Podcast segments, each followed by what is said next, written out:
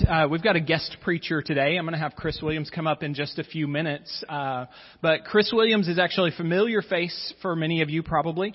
Uh, Chris has uh, been a part of Dogwood Church for a little bit over a year. Uh, he caught me on a Friday afternoon on my day off. I was working in the office, and he called uh, looking to see if there was a church that would be willing to partner with bringing some meals to TVCC. Uh, Cliff and I met uh, met Chris and uh, talked about partnerships, and and he ended up feeling like this was the church that God was was leading him to be a part of. So Chris has been here for quite a while, but I'm thankful for for our friendship, and I'm thankful that he is here to share the word with us. So Chris, come on up. Y'all welcome him. Uh, we really are looking forward to this.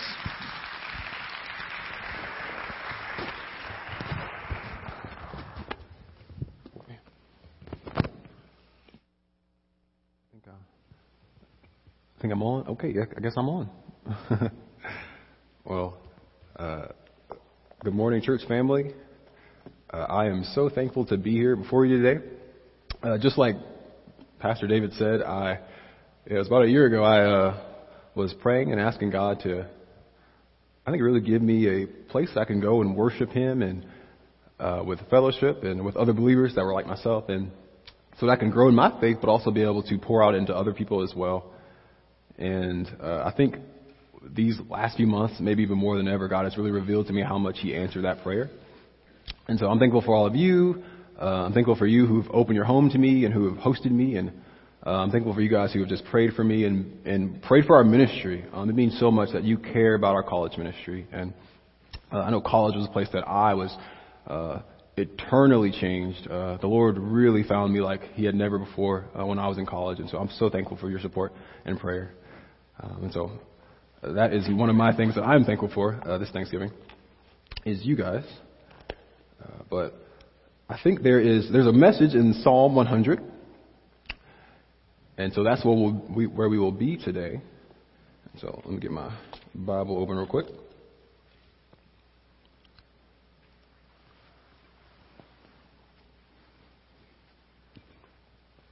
And so it reads like this. Uh, shout joyfully to the Lord, all the earth. Serve the Lord with gladness. Come before him with joyful singing. Know that the Lord himself is God. It is he who has made us and not we ourselves. We are his people and the sheep of his pasture. Enter his gates with thanksgiving and his courts with praise. Give thanks to him, bless his name. For the Lord is good, his loving kindness is everlasting and his faithfulness to all generations. Uh, I'm going to pray for us. Uh, Lord God, we just thank you. Uh, I thank you, Father, that uh, your loving kindness is everlasting. And I thank you, Father, that your love knows, your love knows no end. And I'm grateful, God, that you sent your son Jesus to die on the cross for those who are willing to believe in you and accept you with all of their heart, God. And so I pray that anyone in this room who does not know you would realize and accept the offering, uh, the sacrifice that you have provided for them, and and put their faith in Jesus Christ. And uh, but also pray that you'd bring us to a place of thanksgiving, uh, bring us to a heart that worships you boldly and truly. Um, Lord, your word is good. Would you teach us, rebuke us, correct us, and train us in righteousness today through this word? Is there something I pray? Amen. Yeah. Uh, so this psalm today uh, is a psalm of thanksgiving. Uh, it is of unknown human authorship. Uh, we don't know who God spoke through to write it, but we do know that, but it is not of unknown inspiration. Uh, every word that's in this Bible is God breathed and God inspired. And so we can trust that these words uh, God speaks to us through. Um, and so in this psalm in particular, uh, this psalm would have been used in the temple along with sacrifices of praise. Uh, it is a psalm of thanksgiving, and it is likely a conclusion to what some commentators call the enthronement psalms. And these are Psalms uh, 93 and then 95 through 100. And so it is a fitting climax to those Psalms uh, because it characterizes uh, God's rule, His goodness to His people, uh, and the responsibility of all nations to acknowledge Him. And so uh, these are some common themes within those Psalms. And so we'll kind of go back and forth, but we'll spend the majority of our time in this text today. But I think three, uh, maybe three key points we can pull away from this text today are number one, uh, we should praise and serve the Lord unashamedly because of who He is and what He has done for us. And number two, we should submit to the authority of the Lord and trust in His care for us. And then finally, uh, we should come into His presence with hearts that are thankful for His everlasting kindness and faithfulness. And so, so I'll read through verses 1, two, 1 and 2 one more time. And they read like this Shout joyfully to the Lord, all the earth. Serve the Lord with gladness. Come before him with joyful singing. And so the psalmist begins our text today by saying that we should shout joyfully to the Lord. He's letting us know that all of earth's people should make a noise that praises God. And that noise should be unashamed, right? When, when we shout, um, it isn't like we're timid. It isn't like we're fearful. Um, it's a noise that disregards the care of the people around it. Um, and so uh, this psalm in particular is interesting because the psalmist says, Shout to all the earth, or shout joyfully to the Lord, all the earth. And uh, it, keep in mind that God's chosen people uh, were the Israelites, right? Uh, in Deuteronomy chapter 7 verse 6, uh, this might not be on the screen, but that's okay. God says, for you are a holy people to the Lord your God.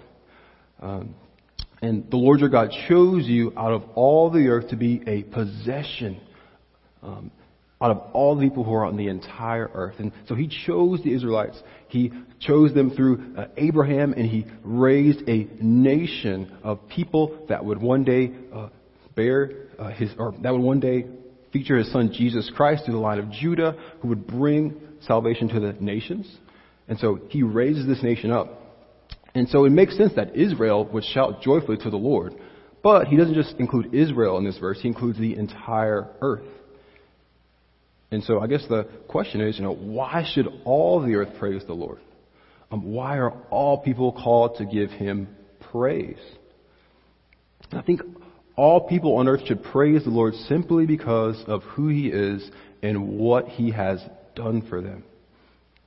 And so, looking back at some of our previous Psalms, uh, here are just a few ways that they describe who is God. And they should bring us to a place where we can shout joyfully for who He is. And so, I think, uh, number one, God is holy. Uh, Psalm 97:12 says this, "Be glad in the Lord, you righteous ones, and give thanks to his holy name. Uh, Psalm 97 is talking about God's righteousness and his justice. Uh, it features uh, the fact that his very throne is built upon justness and rightness. And so, and then it goes on to say that we should give thanks to his holy name. And so, when we say God is holy, uh, what are we saying? Um, some commentators have found it difficult to describe that word because it kind of says things about his godness. Uh, the, it's the very fact of who he is. Uh, Wayne Grudem says that when we say God is holy, we are saying that God is perfectly separated from sin. He's perfectly separated from what is evil. Uh, he is perfectly separated from what is profane and what is ungodly. And so in all of eternity, God has never had an evil thought. Uh, he's never had an evil intention. He's never had an evil action. And so he is wonderfully unblemished. Uh, there is nothing filthy in him, and his ways are always good. And I think this is why in the scene in Revelation when we see John and he's uh, the angel takes him to a scene of where God is around his, or God is at his throne, and there are these elders all around him, and there are these four creatures that are worshiping him continually, day and night, and they're saying a special word, and it's this: uh, Holy, holy, holy is the Lord God Almighty who was and who is and who is to come. And so, yes, God is peace, He is joy, and He's love, but I think it's so profound in that instance that they spend day and night worshiping Him, letting the people around Him know that He is holy. And in that way, friends, uh, God is much different from us. Uh, the Bible says that uh, the human heart is deceitful above all things and beyond cure. Who can understand it? And so while we are deceitful and while our hearts are wicked and full of sin, God is not like us. And that should bring us to a place of worship for His throne. It should bring us to a place of praise for who He is. And so God is holy. Um, but, okay, so what else? So we know He's holy, but He also, uh, we see in other Psalms, it says this, He controls the entire earth. Um, Psalm 95 says this, uh, In his hands are the depths of the earth, and the peaks of the mountains are his also. And so he controls the highest points on the earth and the lowest points on the earth. Uh, Psalm 96 says this, uh, Let the heavens be glad, and let the earth rejoice. Let the sea roar and all it contains. Let the field exult and all that is in it. Then all of the trees of the forest will sing for joy. And so the natural world is built to bring him praise. And then Psalm 97 says this, Psalm 97 6 says, The heavens declare his righteousness, and all the peoples have seen his glory. And so the heavens themselves declare his righteousness. And so he's in charge of everything, uh, from the highest mountain to the lowest cavern.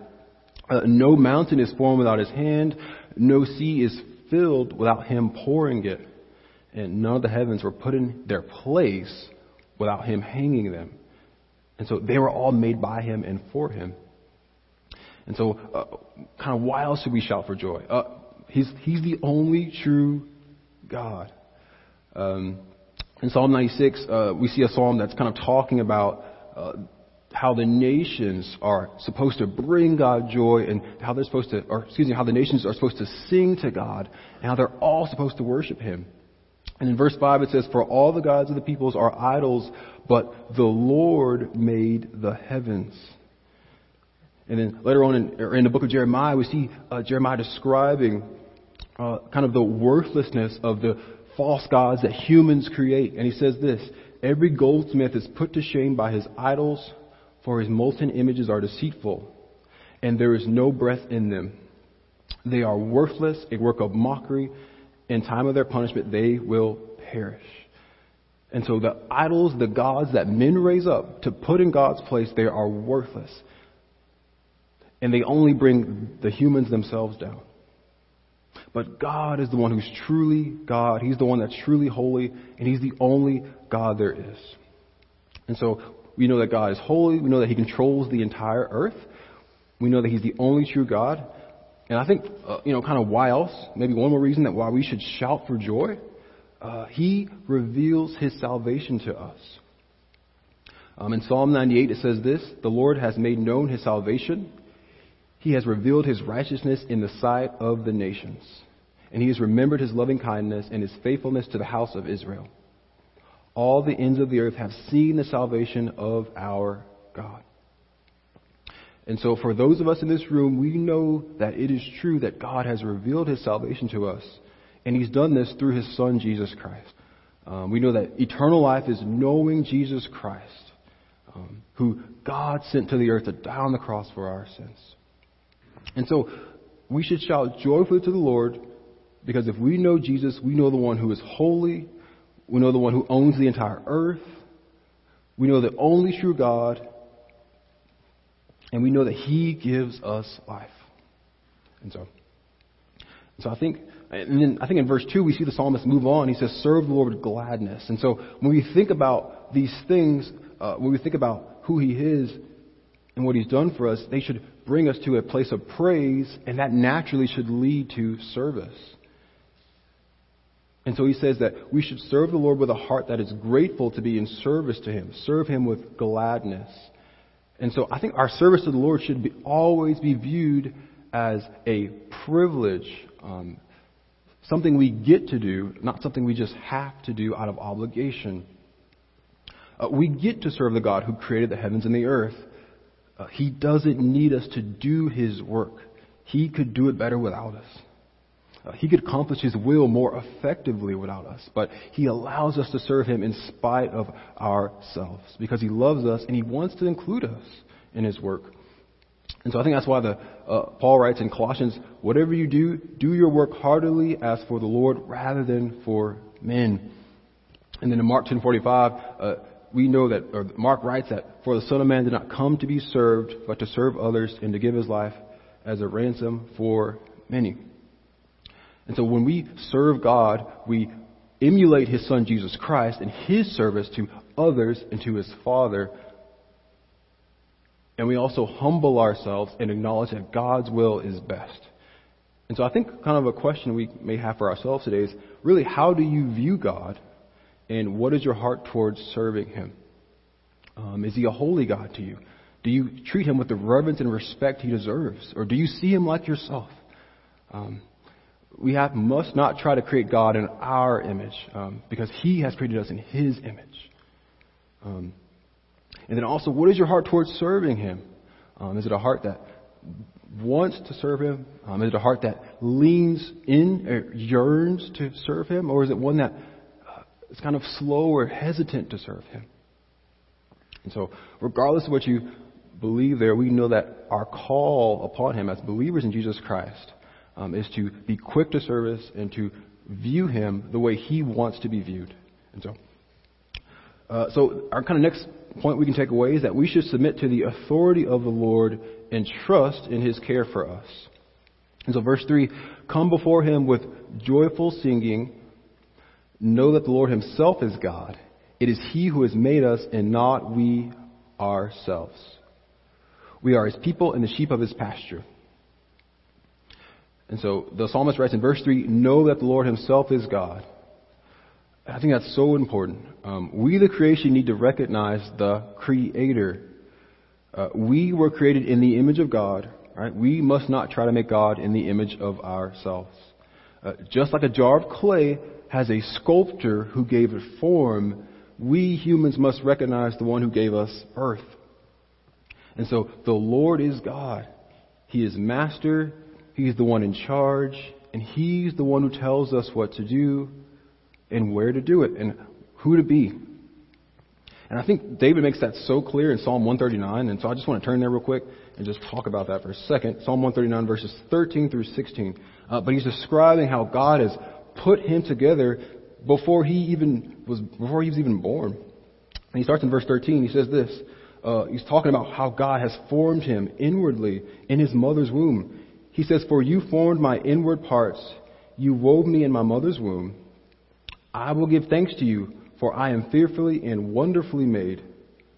Wonderful are your works, and my soul knows it very well.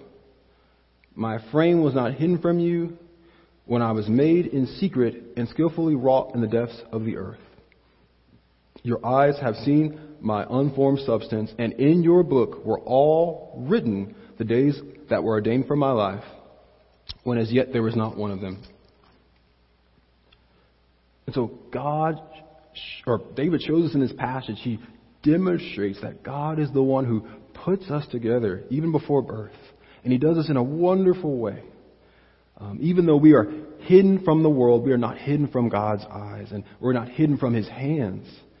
And so if God can handle that, surely he can handle our daily lives and our daily affairs. And surely we don't have to stress about the things that come in between us and believing in God and His ability to help us. And so, um, so I think in that verse three, uh, Warren Wiersbe writes this: that when we know that the Lord Himself is God, we know that from an exper- experiential uh, basis. And so, I guess the kind of question is, you know, for us, uh, are you surrendered to His authority for your life? Um, do you acknowledge His authority that He has created you for His design and His purpose and His plan, and that He can do what He wishes with your life. Um, you know, do you submit to your heart to Him daily? And I think the ultimate way we uh, acknowledge that He is God, the ultimate way that we acknowledge that He is Lord, is when we submit our lives to His Son, Jesus Christ. Um, we say, Lord, I am no longer going to live for myself. I'm going to turn away from sin and follow your Son, Jesus Christ, believing that He has paid the penalty for my sin upon the cross and that He has rose, arisen from the dead. And so we surrender our lives to God by first surrendering our lives to His Son, Jesus Christ. Um, and I think, you know, why should we be willing to acknowledge that He is God? Um, why should we be willing to, or quick to acknowledge His authority over our life? Well, I think one reason we can do that quickly is because we know that His will is perfect and His plan for our lives is perfect too. Uh, Romans 12:2 says, uh, "Do not conform any longer to the pattern of this world, but be transformed by the renewing of your mind, so that you can test and approve what God's will is, His good, His perfect, and His pleasing will." So don't conform any longer to the ways of this world, right? Be transformed through the renewing of your mind, through the renewing of the Holy Spirit, so that you can understand that God's ways are good and perfect and pleasing and good for your life. Um, and so we can surrender our lives to Him because His ways are good and perfect and His will is perfect. And if we follow Him, our life will look like it should. Um, but also, I think another reason we can surrender our lives to God and acknowledge Him as God is because of Psalm, what David says in Psalm 63. And so he says this, Psalm 63 verses 3 through 5. He says, Because your loving kindness is better than life, my lips will praise you. And so I will bless you as long as I lived and I will lift up my hands in your name. My soul is satisfied as with marrow and fatness, and my mouth offers praises with joyful lips. And so God wants what's best for us, and He's the only thing that can truly satisfy us. David writes that, or the psalmist writes that, because your loving kindness is better than life, my lips will praise you. And so I will bless you every day as long as I live, I will lift up my hands. And then he goes on to say something else. He says, My soul is satisfied with you as with marrow and fatness. In other words, I'm satisfied with you as with the richest meal, as with the best part of a Thanksgiving dinner. You satisfy me just like the fatness and the marrow of a, of a wonderful food. And that can only come from God.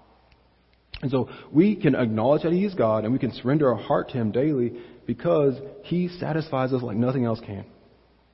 And then that second part of verse 3 says this he, We are His people and the sheep of His pasture.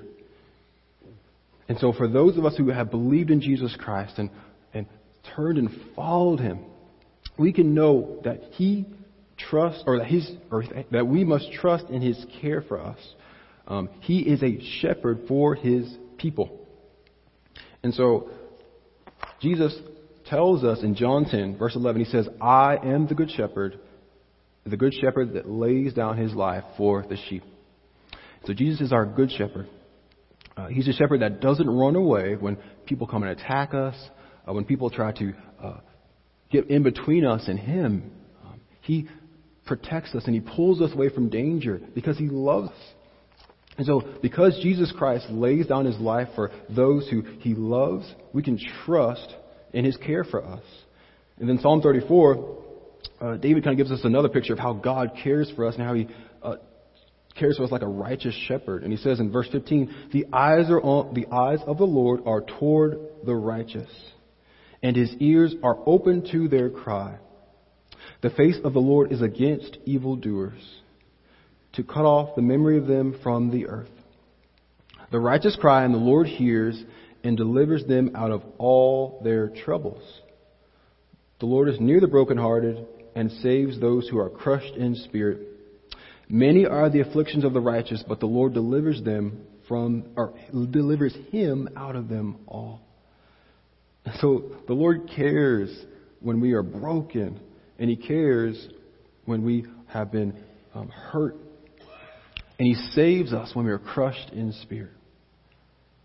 And so the psalmist wants us to know that we can trust in the care of God today. We can trust in His uh, loving kindness, and we can trust that He wants what's best for us.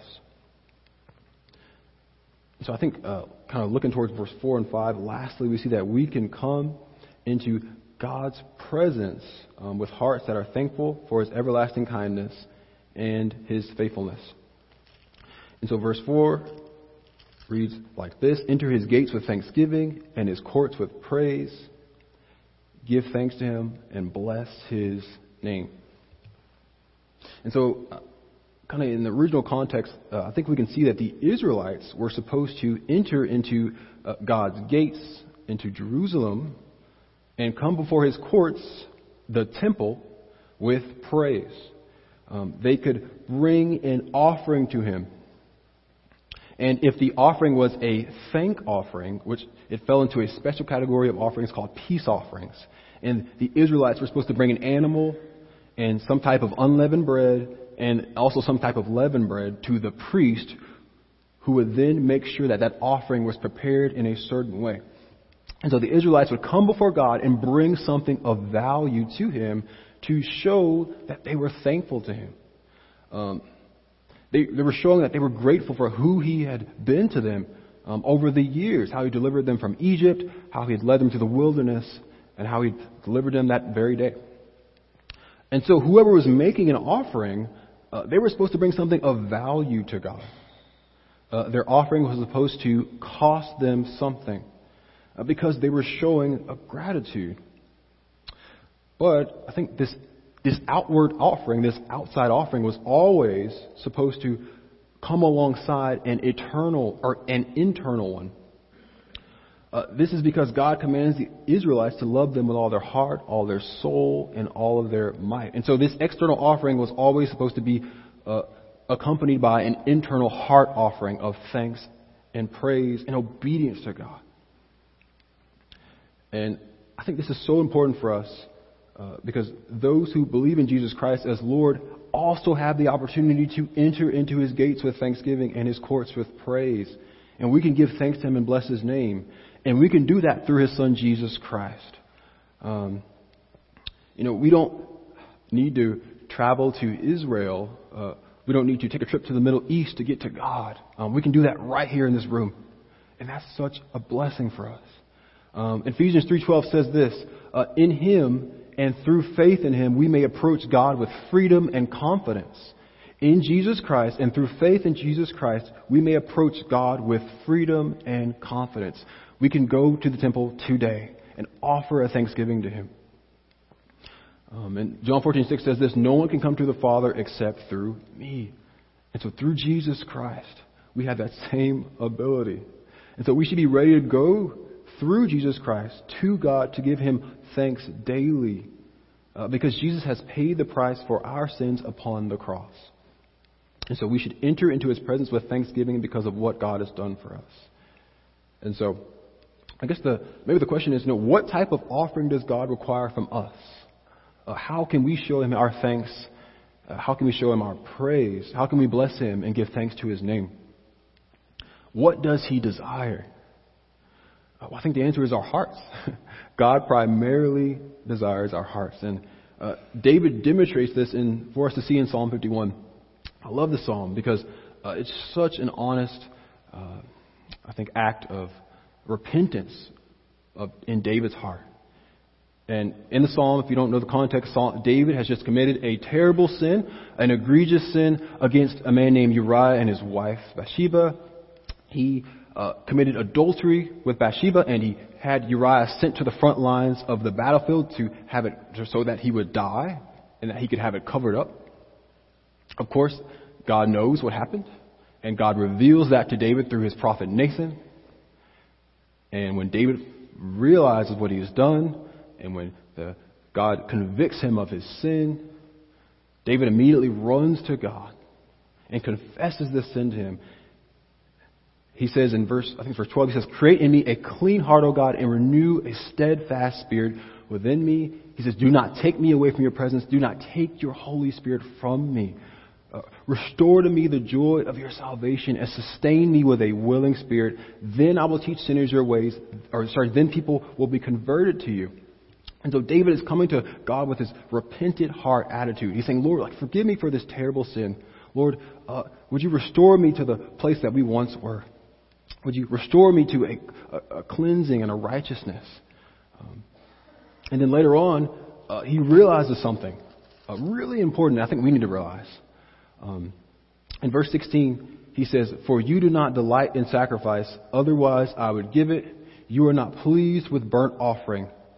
The sacrifices of God are a broken spirit, a broken and a contrite heart, O God, you will not despise. And so David tells us right there, hey, I can bring a thousand goats to you. I can bring a thousand, uh, you know, parcels of uh, unleavened bread to you. And it wouldn't matter if my heart's not in the right place. It wouldn't matter if my heart wasn't truly repentant and broken and contrite. And so I think here David's letting us know that we must have our heart right with God before we can do anything for Him. Um, when we come before God, we must bring nothing less than our full hearts. When we come before His courts with thanks, or before, when we enter His gates with thanksgiving and courts with praise, He, we must bring our hearts to Him, and we must lay our hearts out to Him and say, Lord, like you do what you want with this heart. You take away what you want to take away, and you add to it what you want to add to it, and you build it and edify it in your image. And I will accept the results of that. Whatever that looks like, whatever it costs. And I think that's what Paul says in Romans 12:1. He says, "In view of God's mercy, offer yourselves as a living sacrifice, holy and pleasing to God. This is your spiritual act of worship." And so when we worship God, we bring ourselves to Him as a sacrifice, as a holy, eh, or as a sacrifice holy and pleasing to God. We bring our hearts to Him and we let Him do what He wants with them. And so I think, uh, you know, I was kind of thinking about, you know, okay, how, how do I need to apply this to my life? Um, what does this look like? I know for me, the thing I, had to, I need to bring to Him daily is complaining. In the season of Thanksgiving, I think God has really convicted me that I complain way too much. I complain about the smallest things, right? I'll be outside in the cold. I get cold really easily. I very, I don't know why, I just, I do. Uh, and so I remember one day we were out, I was in the college campus and we were out, um, at a table and there were students coming by and, and I was, uh, complaining about, or I was just, I think I said something outwardly about like, man, it's so cold. Um, but like every single day I get to go on the college campus at TVCC and share my faith with people who don't know Jesus Christ. And so being outside in the cold um, should not be a complaint for me, but it should be a privilege for me because I get to share with them a news that they may never hear. I get to give them directions to their father or to someone who wants to be their father in God. And so I, I had to like really realize like, hey God, like help me to like here's my heart, Lord, help me to realize, help me to see the privilege in getting to stand out in the cold for you at TVCC. I know that's silly, uh, there are plenty of other options for me. Sometimes I complain about uh, I'm not a very good cook. I'm single, and so I don't cook. Very, I don't know that's the well. I'm not sure those things are always accompanied, but I don't do that great at cooking. And so sometimes I complain because I have to. I'm like, Lord, I don't want to eat the same thing again. Like I eat the same thing all the time. but I think God's like, well, or at least in my mind, I can see uh, a need to realize that at least I get to eat. Um, there are plenty of people in this world who don't get to eat food. And so, anyways, those are some silly ways that I find myself needing to bring my heart to God daily. And I think in this season of Thanksgiving, it's so important that we do that because the world complains about everything. The world is bitter about everything. The world grumbles about every inconvenience. Um, but we, as believers in Jesus Christ, should find the privilege in those inconveniences and find the, the delight in those things that may uh, seem to, uh, I guess, get in our way. And so, uh, and then finally in verse 5, we see that the psalmist writes, For the Lord is good, and his loving kindness is everlasting, and his faithfulness to all generations. Uh, his loving kindness is everlasting, it never runs out, and his faithfulness to all generations. I think it reminds me so much of Psalm 23. Uh, David describes in that psalm, he says, Lord, you kind of lead me to places of uh, pasture. You lead me to places of calm waters. You feed me in the presence of my enemies. You walk through me with the dark, and the, through the darkest valley. And then finally in verse 6 he says, For your, surely your loving, or for surely your goodness and your loving kindness will follow me all the days of my life, and I will dwell in the house of the Lord forever. His goodness and his loving kindness will follow us all the days of our life if we are in the, or we believe in the name of the Son Jesus Christ. Um, and we will dwell in his house forever. Uh, a billion years from now, we will still be dwelling in his house with many rooms, one prepared just for us. I believe so. And so we can shout joyfully to the Lord. Uh, we can trust in his everlasting kindness. And we can bring him an offering of praise and thanksgiving.